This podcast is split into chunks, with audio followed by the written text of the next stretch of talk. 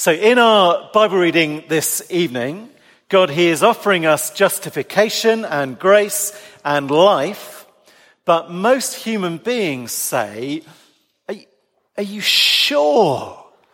God, are you, are you sure that you're offering us that? And uh, if you have ever thought that or a version of that, um, come with me for a second just to think about why we say that. I wonder, is it because of the great cost to God? So just once or twice in my life, you know, normally you get the birthday presents, the Christmas presents you're expecting, particularly at my age, you kind of buy them and someone else wraps them up. Um, but just occasionally I've been given something so thoughtful or so expensive. I'm like, are you sure? Are you sure you meant that? Or um, is it because you think there might be a catch? Uh, because you think God's offer might be too good to be true. So um, twice in my life, I've met um, proper criminal con merchants. And uh, once I fell for it, and the other time I didn't. And that was only because um, I was a church apprentice at the time, and I didn't have any money. I wanted to give them my money, and I, I just didn't have any. So maybe you fear being taken in. Um, God, what is the catch? What's the small print? But I think for most people, it is the question of the, the man and woman in Romans chapter five, uh, or the question of the person that Romans five was written to help. Um, for three weeks now, we've been helping the person who just feels too guilty for God to help. And I wonder whether that might be you tonight. Maybe you're thinking you are just not the kind of person who becomes a Christian. It's not for people who've done the kind of things that you've done. And actually, that's why um, we've got a, a friend of ours back from uh, South London called Tobias Brown. He's here in two and a half weeks' time speaking out exactly that question. Um, but we say, God, are you sure? Or maybe you have started as a Christian, but you're just so conscious of how often you fail. Uh, maybe even you're very conscious of what you've done since you left home and came to London. You know, even if God meant it when I started, now that I know what I'm like, there's no way that God will keep accepting me. God, are you, are you sure? And tonight I'm here to tell you, or the Apostle Paul in Romans is here to tell you, that God is sure and that you can be too. Uh, so we've got um, we've got three headings tonight. The first one is going to take nearly all our time. Um, so there are two certain futures, so obvious question. Which one will you have? And then just the last bit of our time, we'll look at how we should live if we know what future is ours. So first of all, two certain futures. And that's what we've got in our verses, if you look down. Uh, we've got two opposite futures. They could not be more different, except that both of them are certain. In either case, once you know which one is you, you know for certain what is going to happen. And um, last week, Phil gave us this sort of map of what's going on on page one one three two. So we have an argument that begins in verse twelve, and it, it loops out for a bit, that was last week, and then it comes back for what we have tonight in verses eighteen to twenty-one. And what it is saying is that there are two futures based around two representative human beings. We have Adam, who is the first human being, and we have Jesus Christ, who is the last human being. It's as if really there were only actually two human beings in all of world history. Um, Phil last week spoke about them like being like giants, and all of us are kind of hooked onto the belt of one of them, either Adam or Christ. And Paul, he expects us to believe him about verse twelve. He expects us to believe him about Adam, but he knows that he has got to persuade the person who's wondering, are you sure, to believe him about Jesus. So just look at verse twelve, which says, therefore, just as sin entered the world through one man, and death through sin, and in this way death came to all people because all sinned, uh, and then he's going to go on in verse eighteen to compare that to Jesus. Just stay in verse twelve for a second. Um, Phil gave us the logic last week. If God has appointed Adam to represent all of us, well then in that case, he can appoint Jesus to represent us instead. And uh, maybe you and I don't like the idea of someone representing us. Phil um, spent a bit of time on that last week, explaining uh, why that can be true. Please go back, uh, listen to that. All of our sermons are on the website. You can go and listen to that again. But I think, sadly, the conclusions of verse twelve are just very easy to agree with, aren't they?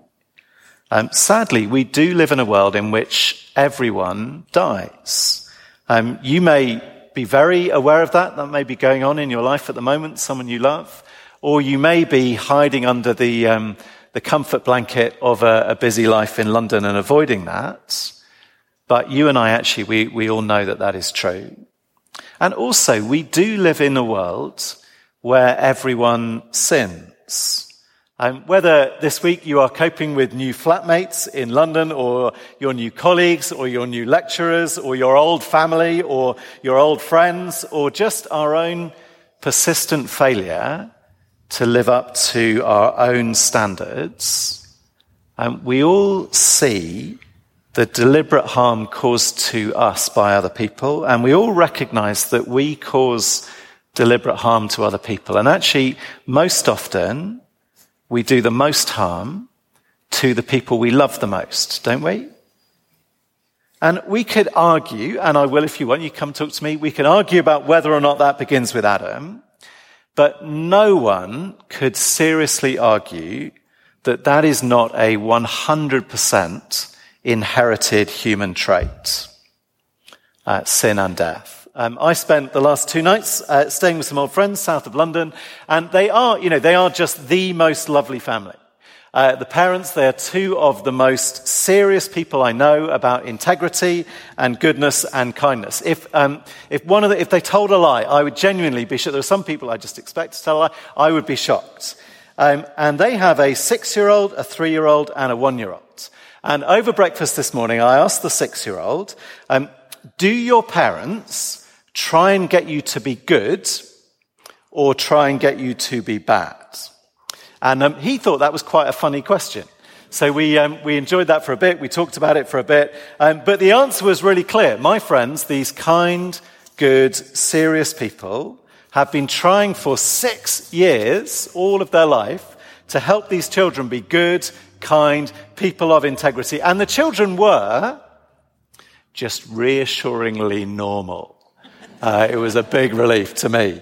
Uh, they were fun, and they were loud, and they were generous, and they were happy, but they were also sometimes uh, angry, and they were sometimes jealous of their brother and their sister, or they were sometimes impatient, and they were sometimes selfish, despite six years of pushing entirely in the other direction by some of the best parents that I know. It is a one hundred percent inherited human traits. Uh, well, someone um, yesterday actually told me about another preacher who was preaching on something a bit like this uh, in a place in North London, been speaking like this, and, and there was a queue by the door, and someone came up to him by the door and said, "Vicar, you are wrong. There is no sin in Hampstead." As if of all the places. Um, Paul thinks that all of us belong to Adam. Uh, we, all of us, we hang on his belt. And left to ourselves, our future is his future, for certain. And his life, it was uh, about sin, verse twelve, and trespass, verse eighteen, and disobedience, verse nineteen. And you, you don't need to know the precise Bible definition of those separate words to get the picture. And the future is death, verse twelve, and condemnation, verse eighteen, because we are all made sinners, verse nineteen. That is the, the, the certain future number one. Um, we can get what we deserve, which is that we can face the condemnation of God that he must bring to people who mistreat him and other people, and this world and ourselves. And I belong there on Adam. And the Bible says that you do too, which might be a shock if you have the, you know, the Hampstead attitude. Um, but it could also be a relief, couldn't it? If you've been wondering whether it was just you that cannot live for a day without even breaking your own standards. But here in these verses, there are two. There are two certain futures. And the other one, it belongs to Jesus Christ. He is the other human being in all of world history. In verse eighteen, instead of a trespass, he acted in righteousness. And verse nineteen, instead of disobedience, he was obedient. So his future is absolutely certain too. Um, he, like Adam, will get what he deserves, which is, verse eighteen, justification. And uh, maybe you're more used to the word vindication, which is similar. It's the judge saying, this is a good man. And also, verse eighteen, he gets life. Uh, or verse twenty-one, eternal life. And you think, of course he does. If death is the punishment for sin, and he only ever did what was good and right and kind and fair and obeyed God, of course he does. Do you remember our question earlier in the meet and greet? What is the best swap you ever made? And I don't know what you came up with. Um, I watch, uh, or I'm made to watch some of those videos where, you know, YouTubers keep swapping fifty p into something else and something else till in the end they're driving a Lamborghini. Um, but But this is better even than that, isn't it?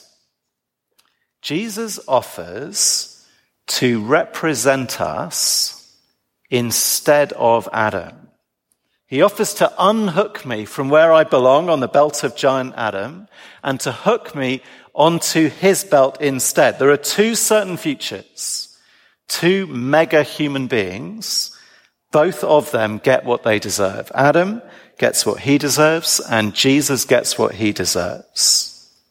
But do you see why we are here to ask, God, are you sure? Are you sure? Because Jesus offers to swap futures with us. He dies, and we live. He is condemned, and we are vindicated. We get his future, not the one that we deserve. And this is such incredible good news that Paul says it again and again. I think three times it's here, like a, an are you sure each time. So just have a look down. If God appoints Adam to represent us, can he appoint Jesus to represent us instead? So are you sure? First time. Verse eighteen, yes. It says, just as one trespass for all people, so also one righteous act for all people. And you think, okay, but um, this is kind of a big deal. So um, are you sure? Verse nineteen, yes, just as through the disobedience of the one man, the many were made sinners, so also the obedience of the one man, the many will be made righteous. And you think, okay, well, all right, um, don't be cross, but can I just ask one more time, are you sure?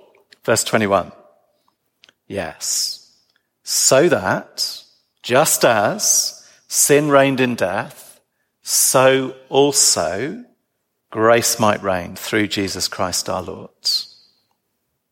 And it, um, it's slightly different to what we had at the beginning of chapter five in verses one to eleven. Then it was all about um, God has started, so he'll finish. Uh, he's done all the really difficult bits of saving us, all the really expensive bits. His son died while we were his total enemies. He's already justified us and made peace between us and him. He's given us access to God. So the only bit left is the easy bit. All that's left is opening the door at the very end to finish off salvation on the last day.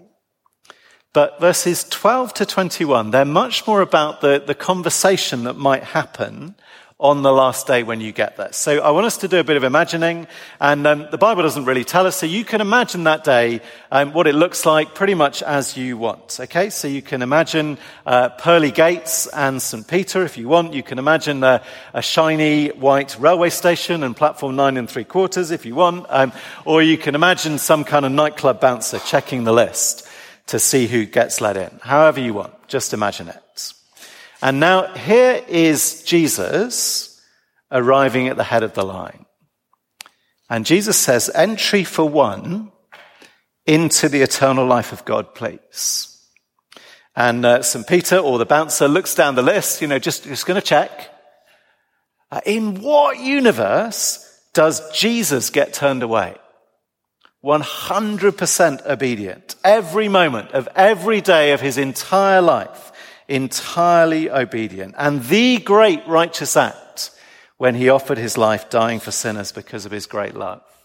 This is a, a super abundant, off-the-scale righteous person. Is Jesus going to get in? Of course he is. No question. If the Father turned Jesus away, it, it would be an act of utterly despicable injustice. It would be a horrifying breach of contract. It would be a broken promise of such huge degree. So the bouncer, what does he do? The bouncer bows deeply. Says, Your Majesty, great obedient Son of Heaven, welcome home. And Jesus goes in. Okay. But now who, who is this next in the queue? Um, next in the queue is someone who is urgently asking the "Are you sure?" question. Um, we're going to say her name is Chrissy, and she trusts Jesus and she tries to follow him. But she knows that there is so much sin in her everyday life. She repents and she tries, but the, the temptations that fill her mind horrify her. And the actual memory of the sins that she's done in the past, they fill her with shame. In fact, remember that she's dead. Uh, that's why she's in the queue. In fact, even in the last minute before her death, um, she was giving in to her most hated but most persistent sin. Um, so she shuffles up to the head of the queue. And uh, she can't even bring herself to ask, really, just sort of mumbling, entry, entry for one, into the eternal life of God, please. You know, it seems so unlikely. But what is the bouncer doing? The bouncer is bowing deeply and says, Welcome, Your Majesty, great, obedient Son of Heaven, welcome home. And uh, Chrissy, Chrissy sort of stumbles through the gates, you know, wondering what is going on and what has gone wrong. And behind her in the queue is a bloke called Caleb. And in the queue, she heard Caleb talking about his life and the way he regretted so much the way that he wasted his Christian life, how much he'd let Jesus down, how often he tried to put sin behind him, but found it so difficult. So Chrissy thinks she'll wait by the gate and just look back to see how Caleb gets on. And Caleb, he is head down and the tears are flowing. Same as her, he can't really bring himself to ask. Entry for one into the eternal life of God, please.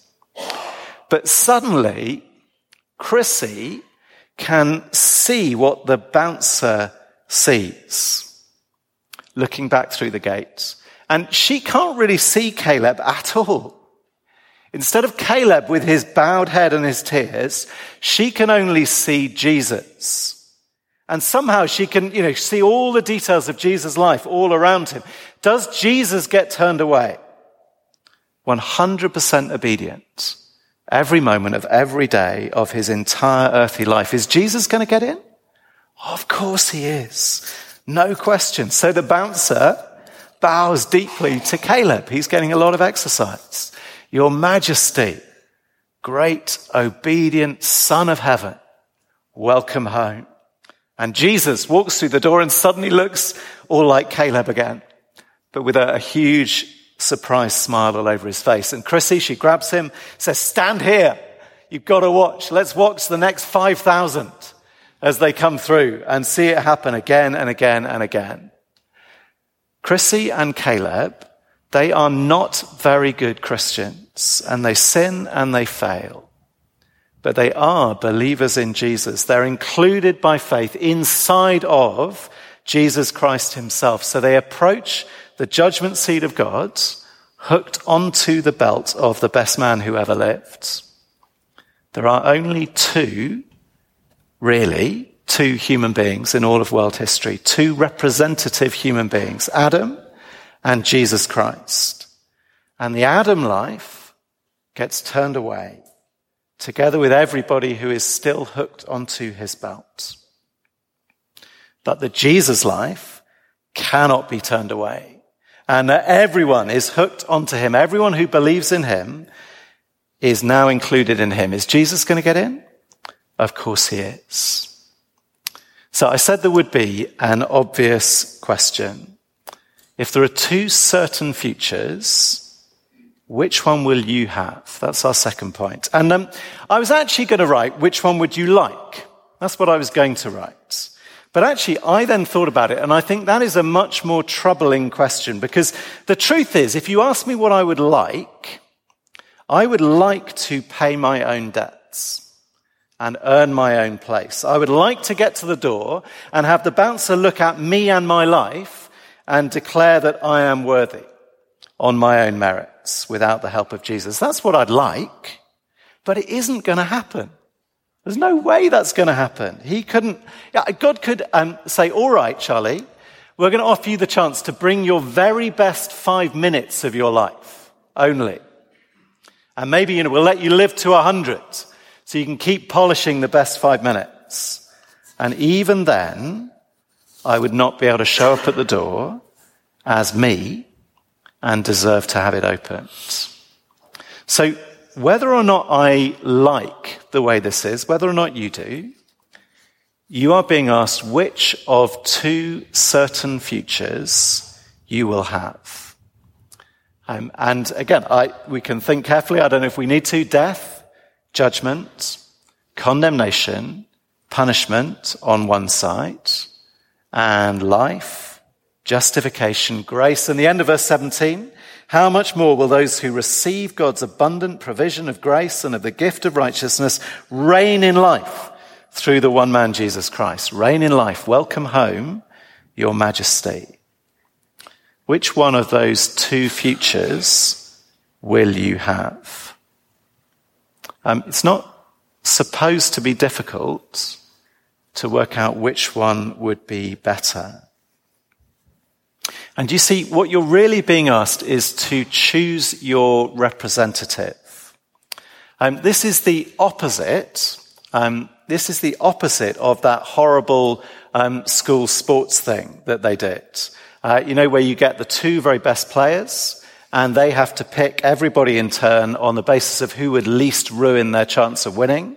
And you work your way down the list until it was a choice in the end between me or the crash mat. Um, and normally, you know, the crash mat at least would occupy, you know, some of the pitch effectively. So normally you'd pick the crash mat. And, but this is the opposite, okay? This is like all of the people who are terrible at football are being asked to choose which one person they want to be them every time it is school football. Now, still a problem for me because I'll have to go and research. Uh, so um, let's say I did go and research go and ask my brother or something. Then I could say, um, Lionel Messi, please. Is that the right answer? You can argue later. I um, I don't care very much, as you can tell.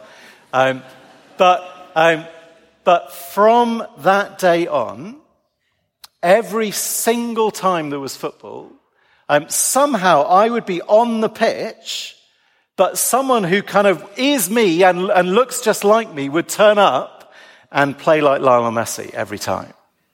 That's what this is like. Who will you choose as your representative? Who do you want to queue up for you at the gates of final salvation? And all of us, we start off having chosen Adam. And actually, we reinforce that choice every day that we reject God. But any one of us can switch to Jesus and then queue up as him on that final day. And if, if you're here tonight, um, however you've ended up here this evening, um, you have now heard that invitation. And however you've lived your life up till now, or however you failed as a Christian trying to follow him, Um, you know, whether this is your, your first week as a student and you're thinking, um, I've only been away from home four days and everything has gone wrong. That's what I was thinking on the first Sunday that I went to church, the first week I was a student. Um, it is no accident that you are here this evening. Um, if you've heard this invitation, then this is a moment when you can trust Jesus and turn back to him and choose him as your representative. And this is the moment, however bad you are at being a Christian, if you repent and you keep trying and you trust him, you can know you have this future, his future, for certain. Okay, well, I said there'd be some uh, things to do about this. I've got four very short ones for uh, us to talk about till the end of the evening. Um, the first one is about um, that the more you are aware of how like Adam you are, the more you're aware of your failure and that of others around you, the more you're just proving that this passage is right. You're proving verse twelve, verse eighteen, nineteen, twenty-one are right. And you're proving more clearly, you know you're Adam, more clearly that if you would trust Jesus, uh, you could be someone else entirely. Most important application second, um, you can be sure. Uh, God, are you sure? Well, he is. So why don't we allow ourselves to be sure? Um, it sounds humble, doesn't it, to be uncertain about this, but really, that's just the trap of thinking, I'm going to pay my own ticket. When Jesus walks up on that door, they are going to let him in. And if you are united to him by his Spirit, they are going to let you in. No ifs, no buts. Because of him, not because of me. It's the same thing that Natasha was singing in the solo earlier. Um, third is that you might want to start being worried about the issue in six verse one. So if you close the Bible, you might want to find six verse one again, because the, the moment I've been at least twenty percent clear about this, you should be asking the question in six verse one. You should be asking, if that's true, shall I just keep sinning then as much as I can? And uh, I'm afraid all I'm going to say on that tonight is an advert. Isn't that annoying? Um, we're going to read through the whole book of Romans at Roots. Uh, if you're new, come and join us in Roots, and we will get to that verse at around the time of New Year's resolutions, which is well-timed. Um, but if you're asking that question, you have understood what I'm saying this evening. You've understood what Paul is saying. You've understood what Jesus thinks he was doing. Okay, final application. Uh, verse two says that this has all happened to us, so we should boast in the hope of the glory of God. And boasting here just means tell someone with a happy face. That's all it means. Tell someone this and tell them how glad you are. Maybe find someone here tonight. Find another Christian and tell them how good this is. Boast about Jesus. Or tell someone who isn't a Christian. Maybe someone who thinks that being a Christian is all about being miserable and feeling bad and being guilty and feeling ashamed and wondering whether God would ever be happy with you and forgive you. And just boast at them. Tell them about a God that lets you choose Jesus as your representative and then treats you forever as if you were just like him. Um, I'm going to pray and then we'll sing for our last time. Heavenly Father, we're so grateful for what you've done in Jesus. Thank you that no matter how we feel, no matter what we've done, no matter how we fail, as we turn back to you again and again and again, and as we trust you and trust Jesus, so you see us as him. And we boast in that hope, and we want to say how good it is. And we cannot wait till the day when we see Jesus and we walk into your presence as him, uh, to be welcomed by you as your child. So we thank you, we, we praise you, we boast in your name. Amen.